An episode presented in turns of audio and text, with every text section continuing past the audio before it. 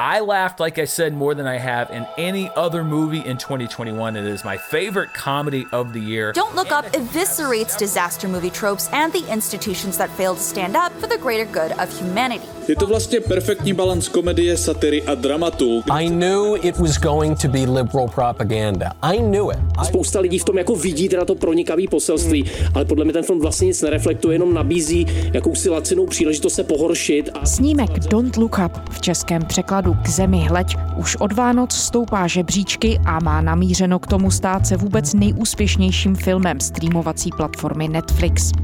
Černá komedie o blížící se globální katastrofě je považovaná za metaforu přístupu vlád i veřejnosti ke změnám klimatu. Celosvětový úspěch filmu provázejí ale rozporuplné reakce, podobně polarizované jako společnost, kterou snímek popisuje. Co nám prozrazují o tom, v jakém světě žijeme a proč se nedokážeme shodnout na základních faktech? A co se dozvídáme o tom, jak jednotu najít?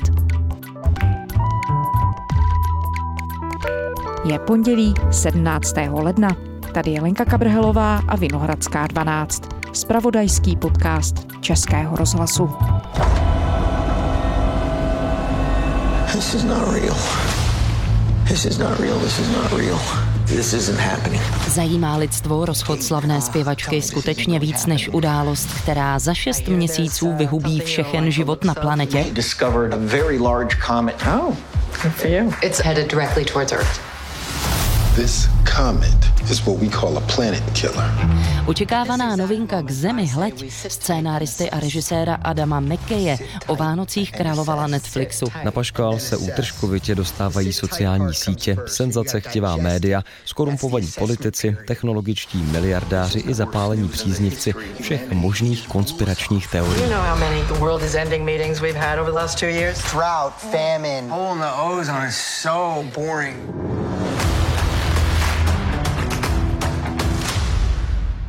Petr Fischer, filozof a kritik, komentátor týdeníku Euro. Ahoj Petře. Zdravím, Lenko. My se tu dnes budeme věnovat snímku Don't Look Up. Ten snímek do češtiny překládaný jako k zemi hleď. Vyšel na platformě Netflix a láme žebříčky sledovanosti po celém světě.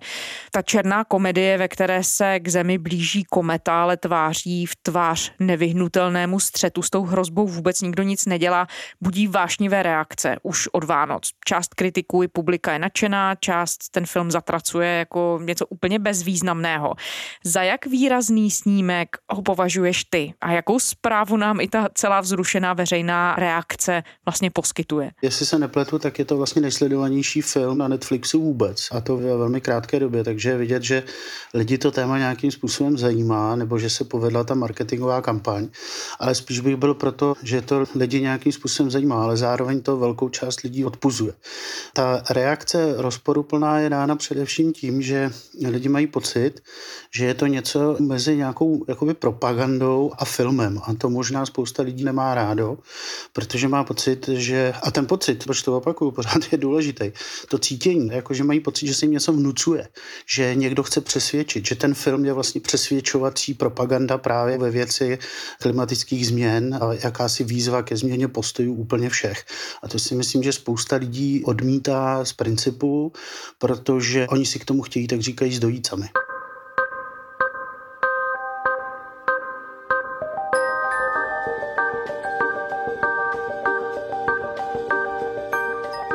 At this very moment, I say we sit tight and assess. Sit tight and assess. Sit tight and, and assess.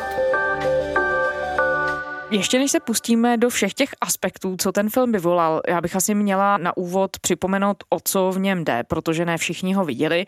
Jde o to, že dva astronomové, které stvárňují hvězdní herci Jennifer Lawrenceová, Leonardo DiCaprio, objeví obrovskou kometu, která se řítí k Zemi a je jasné, že Zemi zničí. Oba ti věci se snaží zoufale varovat americkou vládu v čele s prezidentkou hranou Meryl Streepovou, ale setkají se vlastně s odmítnutím, s kombinací politického cynismu se zájmy jednoho z miliardářů, technologického vizionáře, setkají se s reakcí médií, která vlastně respektují status quo a setkají se i s reakcí běžné veřejnosti, kterou ta hrozící katastrofa zjevně zasaž tak nezajímá.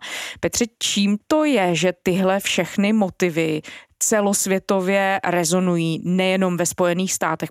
Čím to je, že se dotknul globálního publika? Je to skutečně něco, co zobrazuje globální stav věcí veřejných? Určitě, protože globální otázka klimatických změn, ale samozřejmě i propojení médií.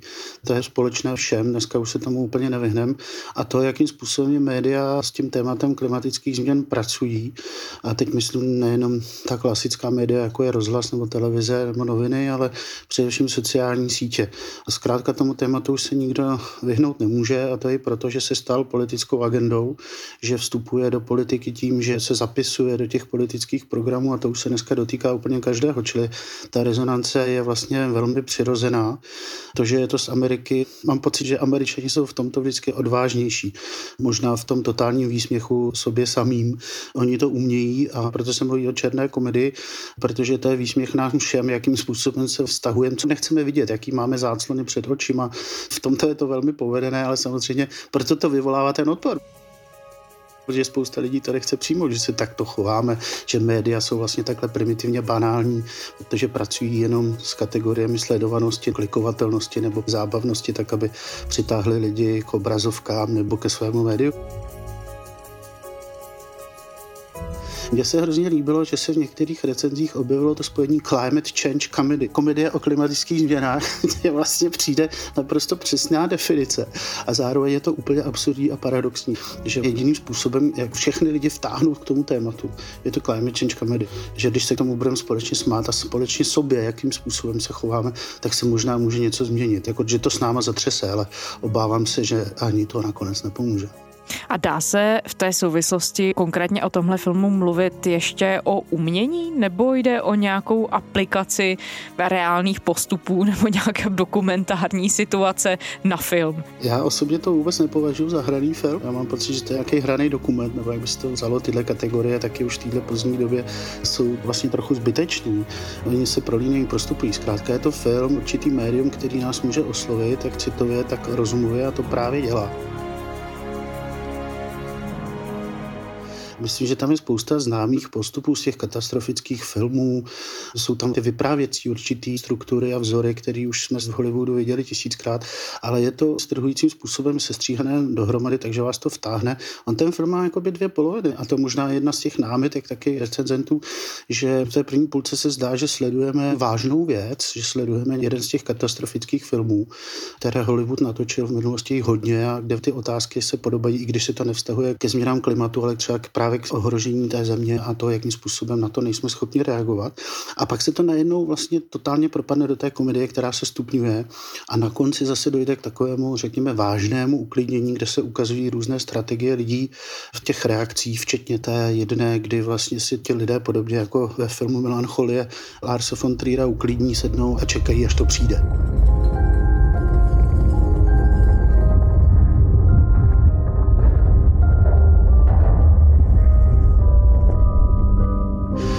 To je, myslím, ta nejobecnější reakce, která možná jednou nakonec bude převládat, že ty lidi si jakoby uklidnějí a budou čekat, co se stane.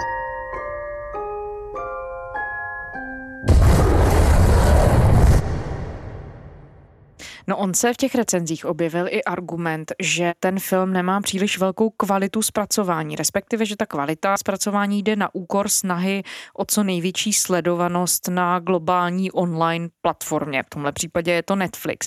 Obstojí tenhle argument? Já obecně si myslím, že ty streamovací platformy trochu změnily přístup k filmu, respektive k tomu, jakým způsobem se zpracovává. Já bych tenhle film považoval za film na Netflix. Kdyby se dělal na velké filmové plátno do velkých kin, tak si myslím, že by se dělal trochu jiným způsobem. S touhle námitkou bych částečně souhlasil, ale zároveň bych ji odmítl jako námitku ten film nepřijmout. Ten film je sice umělecké dílo, ale já bych ho tak vůbec nehodnotil. Pro mě je to vlastně hraný dokument se vším všudy, který odmítám hodnotit po té stránce střihu, natáčení, hvězdného hereckého obsazení, protože to není to hlavní, co ten film chce zanechat. On s tou estetikou pracuje určitým směrem, to znamená estetika, která má ovlivnit, řekněme, naše rozumové pochody, tak abychom si zamysleli, mysleli. Vlastně tím estetičným nás jako vystrhnout, což se myslím povedlo vzhledem k té ohromné sledovanosti i té debatě. A to je to hlavní. Já myslím, že ten film se dá přirovnat trochu k té Gretě Thunberg a proto vlastně vyvolává i ty reakce, která řekla tehdy v tom svém slavném vystoupení I want you to panic. Chci vás vyvolat paniku, chci vás strhnout k tomu, abyste začali mít strach nebo abyste v něco dělali, aby se vás to dotklo citově. A to je asi to nejdůležitější na tomhle filmu. Ukazuje, že bez tohohle citového pohnutí se nic nezmění ani v tom rozumu. No bohužel logika velmi často nemá nic společného s tím, jak se nakonec chováme, nebo rozum. Rozum je schopen posoudit různé argumenty, ale nakonec to rozhodující je přesvědčeno srdce, jestli naše city vůbec přijímají tu skutečnost, což se právě v případě klimatických změn neděje.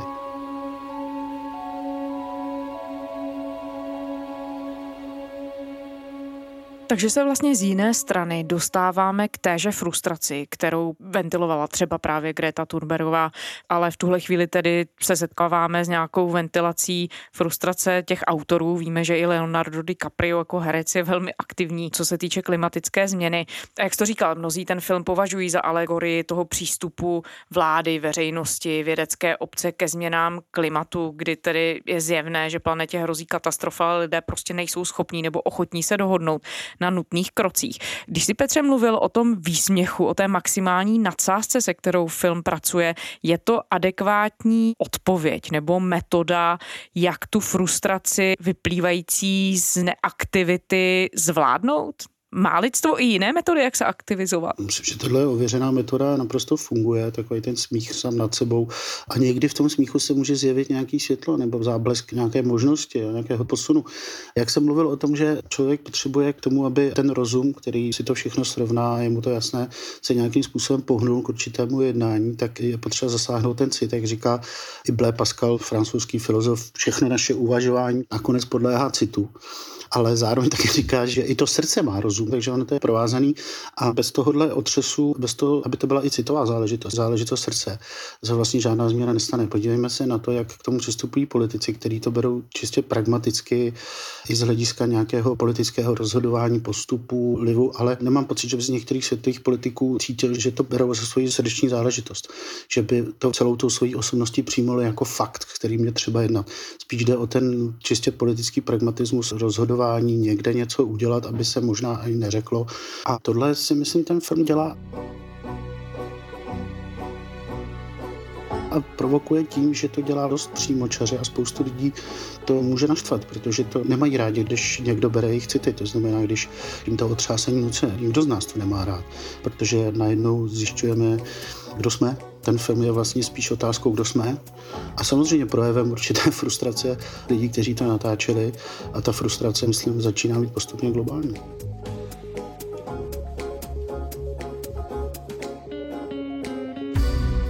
Je to zajímavé, co říkáš, co se týče těch politických reakcí. Tam je jeden moment v tom filmu, kdy jsou tam právě ty politické reakce zobrazené s dávkou cynismu, s velkým oportunismem. Dokonce je tam moment, kdy se ti politici rozhodnou pod vlivem jednoho z nejbohatších podnikatelů proměnit tu krizi v příležitost. A to je heslo, které se objevuje i teď třeba v souvislosti s pandemí docela často. Nakolik tenhle přístup skutečně se projevuje v reálné politice a co k němu politiky v tuhle chvíli vlastně motivuje. Je to právě to odtržení toho rácia od toho co by měli ti politici dělat s ohledem na nějaké cítění pro tu zemi? Je to možná hezky vidět ve vztahu k tomu, čemu se říká Green Deal, ten zelený plán pro Evropu. O tom je přesvědčeno, myslím, na té evropské politické scéně velmi málo politiků, že to vlastně berou se vším všudy a většina těch lidí se rozhoduje velmi pragmaticky a není schopná překračovat svůj vlastní stín. To, že je to příležitost, je nakonec vždycky jenom příležitost k tomu vydělat. Málo kdy je to příležitost k tomu nějak proměnit tu společnost.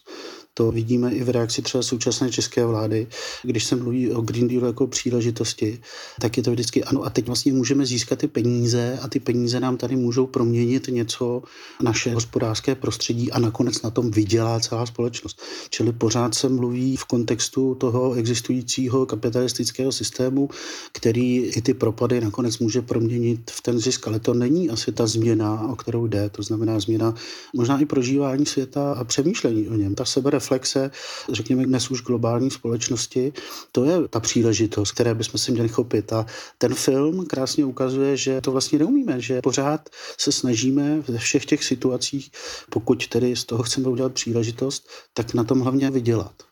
On ten film docela viditelně popichuje k zamyšlení nad tím, proč se nejsme jako lidé schopní dohodnout na společném postupu, i když víme všichni, že nás ta neschopnost společné akce může přijít hodně draho, že může vyústit v přírodní katastrofu. V tom filmu je to zobrazené tou totální katastrofou, při které lidstvu hrozí vyhynutí. Petře, když se díváš na současnou i filozofii, na současné myšlení o tom, v jakém stavu společnost je, nacházíš odpověď na to, co se s lidmi děje, že se ocitli v téhle fázi, kdy nejsou schopní nebo ochotní najít společnou řeč? Ten film už v tom názvu jasně naznačuje, v čem je problém, že nechceme některé věci vidět. Don't look up znamená, nedívej se nahoru, letí ta kometa, ten český příklad si myslím, se to celé otočit k té přízemnosti, jo? ale zase je tam ten motiv toho něco nevidět, něco přehlédnout, něčeho si nevšímat. Ono to obecně souvisí s globálními riziky, která jsou velmi podrobně samozřejmě rozebírána jak sociologicky, filozoficky už minimálně od 70. 80. let. A já bych tady připomněl knihu Ulricha Becka, německého sociologa, která se jmenuje Riziková společnost. Ta kniha vyšla před 40 lety a Ulrich Beck tam všechna ta rizika, kterých teď žijeme, která musíme řešit, popisuje velmi přesně, ale on hlavně popisuje to, jakými způsoby s nimi ty postmoderní společnosti pracují. A on říká, že většině těch rizik je společné to, že je nevidíme, že nejsme schopni vidět, že jsou vlastně pro nás neviditelná v tom, že si nedokážeme představovat ty důsledky. Což se trochu mění v souvislosti s tématy klimatických změn, protože čím dál tím víc filmů, čím dál tím víc reportáží na světě ukazuje, co to ta globální změna je, ať už mizení ledovců, vysychání různých rozsáhlých dříve zemědělských oblastí a tak. Takže už vidíme, ale vidět nechceme. Souvisí to s celkovou změnou naší představivosti, s ochotou vůbec některé věci přijímat, protože oni jsou nepříjemní v tom, že bychom museli změnit svůj způsob chování, ale nejenom jednotlivce, ale vlastně celých společností. A to je úkol, ke kterým nikdo ani jako osobně, ani na té politické úrovni nemá tu odvahu. To, co říká Ulrich Beck, nevidět, oni jsou neviditelní, vlastně o nich pořádně ani nevíme, bezprostředně se nás nedotýkají, tak to je jeden z těch důvodů, proč ty zásadní problémy globálního světa přehlížíme.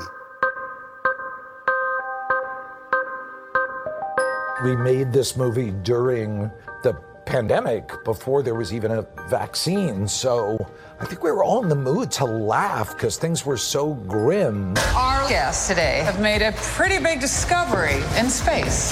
How big is this thing, though? Like, can it destroy my ex-wife's house? Is that possible? There's a 100% chance that we're all going to die. Dvojici vědců, kteří učinili zásadní objev, hrají Jennifer Lawrence a Leonardo DiCaprio. This was originally, uh, you know, a metaphor for the climate crisis, and then COVID hit, and then a whole new wave of denial of science.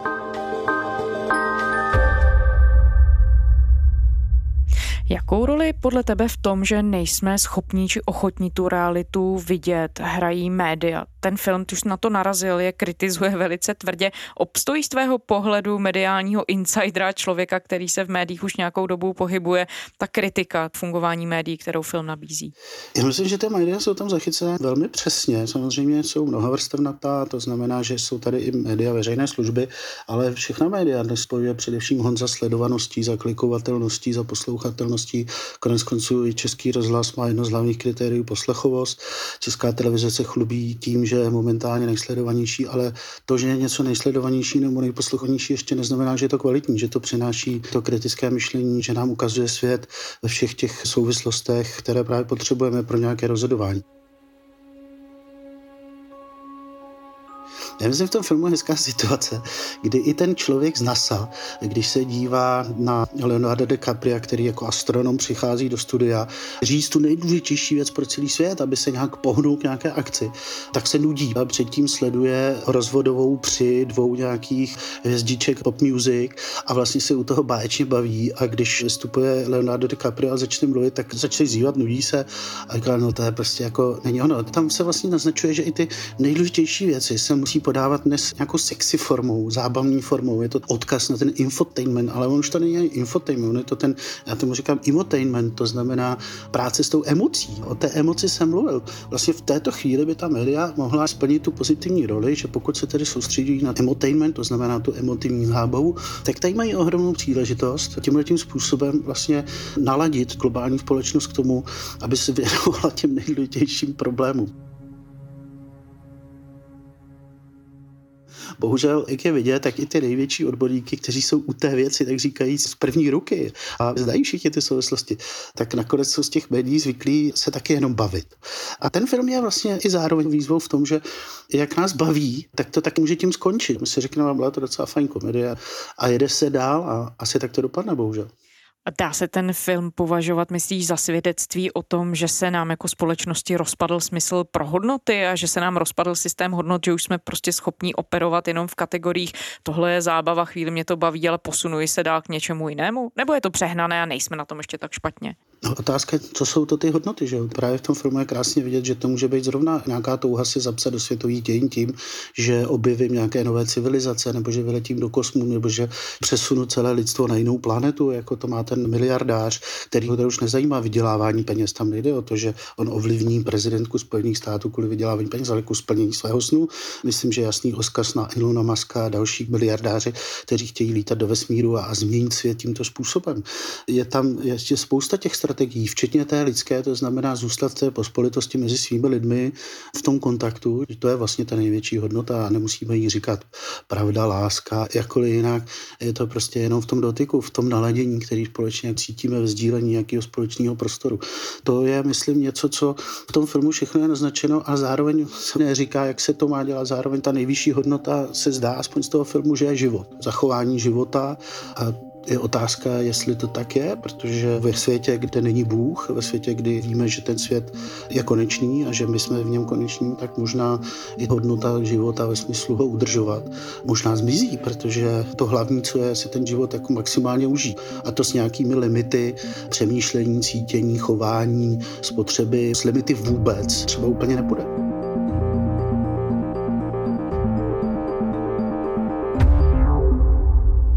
No, jako by se zdálo z toho filmu, respektive ten film to velmi jasně naznačuje, jako kdyby tyhle základní hodnoty, o kterých mluvíš, si ta polarizovaná společnost tím prostě potřebovala přidávat nějaké znamenko, jako kdyby je potřebovala mít s nějakými přívlastky. Vidíš jako filozofa kritik nějakou možnost, jak ty problémy, které lidstvo řeší, ale nejenom problémy, jak prostě ty základní věci a kategorie, ve kterých se pohybujeme, odideologizovat a hledat tak snadněji třeba společný postup možné řešení a hlavně se shodnout tedy na té prožívané realitě? Zatím to moc nejde. Jediný, co by se dalo říct, je, že můj vlastní pohled nebo úhel pohledu není východiskem všeho. To je vlastně stará pravda, strašně stará, ale dneska je totálně přehlížena. Ta ideologizace všech těch věcí je samozřejmě ohromný problém. V České republice se v tomto vyznamenal především Václav Klaus, který ke všemu hned dával izmus. Takže environmentalismus, to je přesně to, co on by asi o tom filmu řekl, že to je propaganda těch environmentalistů. Ale stalo se to třeba i s hrozbou covidu. Najednou je to covidismus, je to vlastně nějaká ideologie, která něco prosazuje. A my v tomhle ideologickém myšlení nejsme vlastně schopni potom ty věci vůbec nějakým způsobem posuzovat. Bohužel se tomu asi nevyhneme. Je to prostě součást politického světa, ve kterým žijeme. Ale můžeme se tomu bránit, že to třeba aspoň pro sebe odmítneme, že si řekneme, tohle mě brání vidět ty věci, jak skutečně jsou, dostat se k ním a nechat se jimi třeba nějakým způsobem ovlivnit i citově. Každý z nás musí začít u sebe. Je to taková fráze, ale ale jiná příležitost tady není k té změně. Nakonec čekat na to, až to udělají politici a já budu chodit do práce, budu si užívat svého světa a čekat, že oni něco udělají, je myslím snaha velmi marná. Čili nejenom ta etická odpovědnost je na každým z nás. To znamená na té ochotě se podívat nahoru. Podívat se nahoru na nebe, vidět tam i ten mravní zákon kantovský, třeba vztah k těm druhým, to východisko limitu toho druhého, který je ale zároveň ne limitem mého já, ale zároveň i jeho definicí. Bez toho druhého, bez té společnosti prostě já se jako člověk vůbec definovat nemůžu. A tohle jsou všechno věci, které jsme nějakým zvláštním způsobem přestali vidět. A místo, aby nám třeba COVID a ty klimatické změny v tom pomohly, tak nás uzavírají na těch našich vlastních dvorech, těch našich vlastních bytech, u těch našich vlastních počítačů a spíš nás nechávají osamocený, než v tom, abychom tyhle ty souvislosti přijímali. A zase se přesvědčujeme o tom, že máme tu svoji osobní svobodu, že ta je nade vše a tak dále. Tohle si myslím je poměrně složitý svět, v kterým se rozhodovat politicky je taky složitý. Ta příležitost je v tom začít každý sám u sebe, ale dělat to vlastně důsledně. Třeba když jdu k volbám, tak taky sleduju politiky, kteří jsou tohohle schopni. A já teda, a to si už budu opakovat, moc nevidím politiky, kteří by toho byli schopni v současnosti. Bohužel takový lídr ani na té světové úrovni není. Petr Fischer, filozof a kritik, komentátor týdeníků Euro. Petře, děkujeme za rozhovor. Já děkuji za pozvání, mějte se hezky. A to je z pondělní Vinohradské 12 vše. K našim epizodám se můžete kdykoliv vrátit na serveru iRozhlas.cz a také ve všech podcastových aplikacích, včetně aplikace Můj rozhlas, kde najdete všechno rozhlasové audio. Psát nám můžete na adresu vinohradská12 zavináč rozhlas.cz To byla Lenka Kabrhelová. Těším se zítra.